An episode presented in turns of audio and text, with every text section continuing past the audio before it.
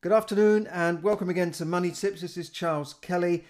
US stocks uh, have fallen again this morning, had their worst day since the start of the pandemic on, on Wednesday, and they're falling again today. Today is Thursday, the 19th of May, by the way, in case you're watching this uh, tomorrow or, or whenever.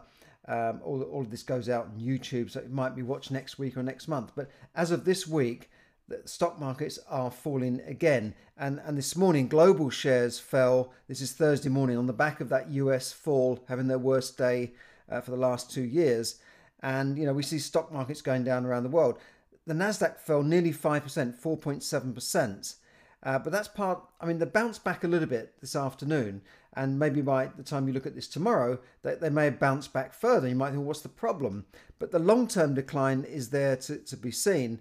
And if you look at it over, say, um, you know, year to date, it, it's down 18%. That's nearly 20% down year to date. And If you go back a bit further, it depends on when you look at it, of course. Uh, but the, the Dow Jones, which is the Dow Jones average, is the larger, more sta- more established companies, is also down 14% since the start of, of the year. So th- this is quite significant. This means trillions and billions are, are being wiped off the values of stock markets. And, and the reason is because sellers are just selling off. They're not confident in what's happening with rising prices and slowing economies around the world.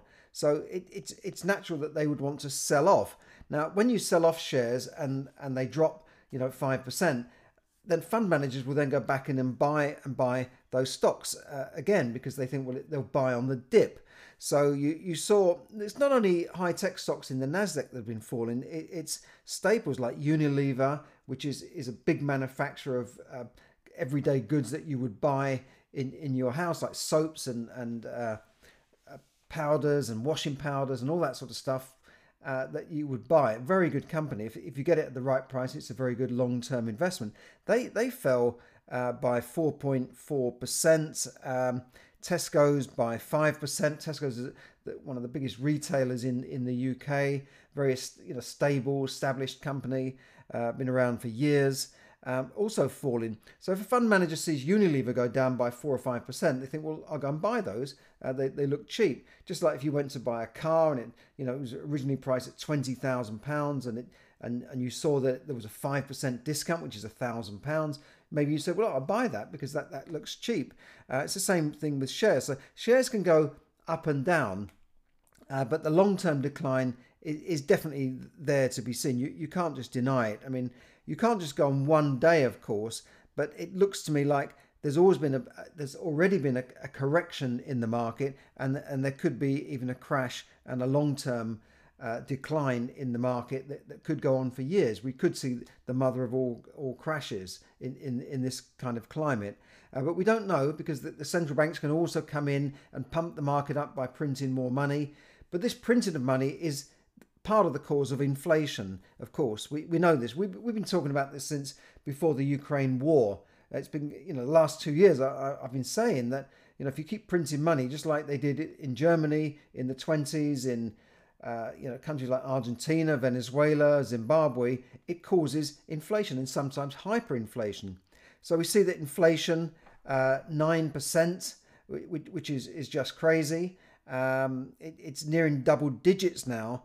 And, you know, that means that the buying power of your, your money is going down by nearly 10% a year. And if you, your money's sitting in the bank earning next to nothing, then you know, and you say you've got a thousand pounds. Next year, that thousand pounds will buy the equivalent of nine hundred pounds uh, because it, it's lost value. Yeah, and then some of the stuff you want to buy would have also gone up as well. And then what? Then what do you do? You know. So, but I want to show you a, a chart um, because inflation is, is called the CPI index, but you, you could look at it another way and look at the retail prices and how much they're going up by. So have a look at this chart, and it shows you that although the, the inflation rate is officially at 9%, uh, prices, retail prices, ex, all prices excluding housing, is going up by uh, 13%. And some would say even higher. You know, manufacturers' prices um, are going up by uh, higher than that figure. Uh, and, then you look at commodities that, that manufacturers, companies have to buy uh, and have to pay for oil, uh, wheat, fertilizer, um, you know, all gone up, and, and, and animal feed for farm farm farmers. So if these are going up by between 50 and 100% in some cases, what do you think is going to happen to the prices in the shop? If manufacturers are paying 15, 20, maybe 50% more for, for the things they need to buy to manufacture goods, are they just going to absorb that and swallow it? No, they're going to pass that on to, to the, the companies that buy their goods and they will pass it on to the retailers. So it's you and I that will pay for the mistakes of the governments and the central banks over the last few years by printing all this money, telling everyone stay at home, don't worry, you know, look after yourself, protect the NHS and all that stuff. Um, and, and now we're, we are going to have to pay for it. I've been saying this, that we will be, be the ones paying for this. Now, our grandchildren will be the ones paying for this for, for decades to come, possibly. Because I've lived through an area of inflation. It's not that easy to get rid of it. You, you can't, it's not just like pumping money in and, and propping the market up as, the, as they've done for the last 10 years, in fact. You know, it, it's very difficult to, to get rid of uh, in, inflation. And, you know, if you look at um, uh, the, the, way, I mean, I'll just show you a few charts here. Look, look at the headlines of the markets here. This is not, um, you know, a, a, a one-off dip here. Dow drops a thousand, 1100 points, the biggest decline since 2020. The Dow is, uh, you know, the, the, the, main more established stock market in, in the UK. Uh, S&P 500 really down. Nasdaq is is you know the tech shares, the big tech companies in, in the you know the fangs and that sort of thing that you know they're down uh, twenty percent near near enough this year. Um, even even companies like Cisco plunged twelve percent. You know, uh, stocks fall on Thursday. The S and P on the brink of a bear market. This is CNBC saying this. The S and P is on the brink of a bear market, and I'll show you a chart for the S and P. They're really down uh, heavily. You know, so. Um, it, it, it, all it all points to me to a, a coming recession uh, that, that's, that's on the way. And you know as i said they, they can manipulate the stock markets and that sort of and pump them up but you know they can't really manipulate uh, inflation. In fact even the, the, the chancellor here in the uk uh, rishi sunak was under pressure from the opposition to do something about rising prices. And he, he more or less said well there's nothing we can do. This is a global problem uh, and, and they always kind of blame the war. But of course, it's not really, strictly speaking, the war. It's because of the sanctions that the West has imposed on uh, Russia. Because if Russia was able to uh, keep supplying oil and gas and, and wheat and that sort of thing, then uh, there wouldn't be these massive price rises. The massive price rises are caused by, by shortages. Then you have this problem in China. They're, they're still locking people up, uh, and that, that's causing a supply problem. Uh, but but I think the underlying issue is is definitely the the, the, the massive uh, money printing, what they call quantitative easing uh, that, has gone on, and now all of most of the Western countries now are uh, heavily in debt. You know, the UK spent 300 billion uh, getting through the, the, the pandemic. I mean, it's just it's like nothing's been seen like this since the Second World War. So some, someone's going to have to pay for this. And although the government are under pressure to, to cut taxes to help people through the, the pandemic, what, what can they do? Uh, you know, if they cut taxes, they're cutting their own revenue, and that means that they're going to have less money to pay the interest on their debts. If they put up interest rates to uh, to cut inflation, which they will need to do, they've already done it, you know, uh, three times, then they're also going to have to pay more money, more of, of taxpayers' money to service the debt that they've already got, right? So they're in they're in between a rock and a hard place here, and that, that's why I don't think there's a, there's going to be a quick fix for this. There, there is some good news. I mean, jobs are, are up in the UK. There's there's um, a, still a, a, large number of job vacancies, and yet there are still people on benefits, and yet there are still uh, the Labour and the Socialists calling for more help for people on benefits, raise benefits, and that sort of thing. Uh, and yet there are jobs out there. If you walk down the high street, you just see, um, you know, staff wanted, this one. I know they're not massively high paid jobs, but they are jobs. And, and, and even in most industries, they, they need staff. You know, there is a, there is a shortage of staff. So so that's that that is some good news on on the, on the horizon there. That at least the job market is doing okay, and and, and, and some parts of the economy are are doing quite well.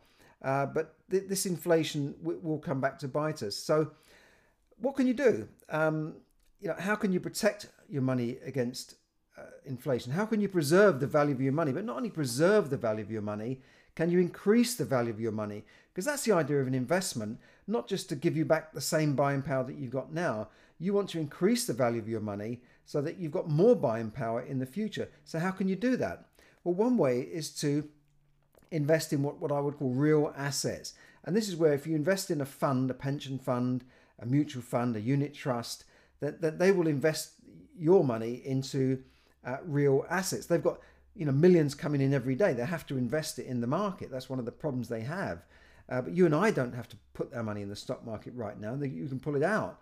But you know, a big fund manager, legal and general, or BlackRock can't just sell everything off on the market. The market would drop by, by default just because they've done that.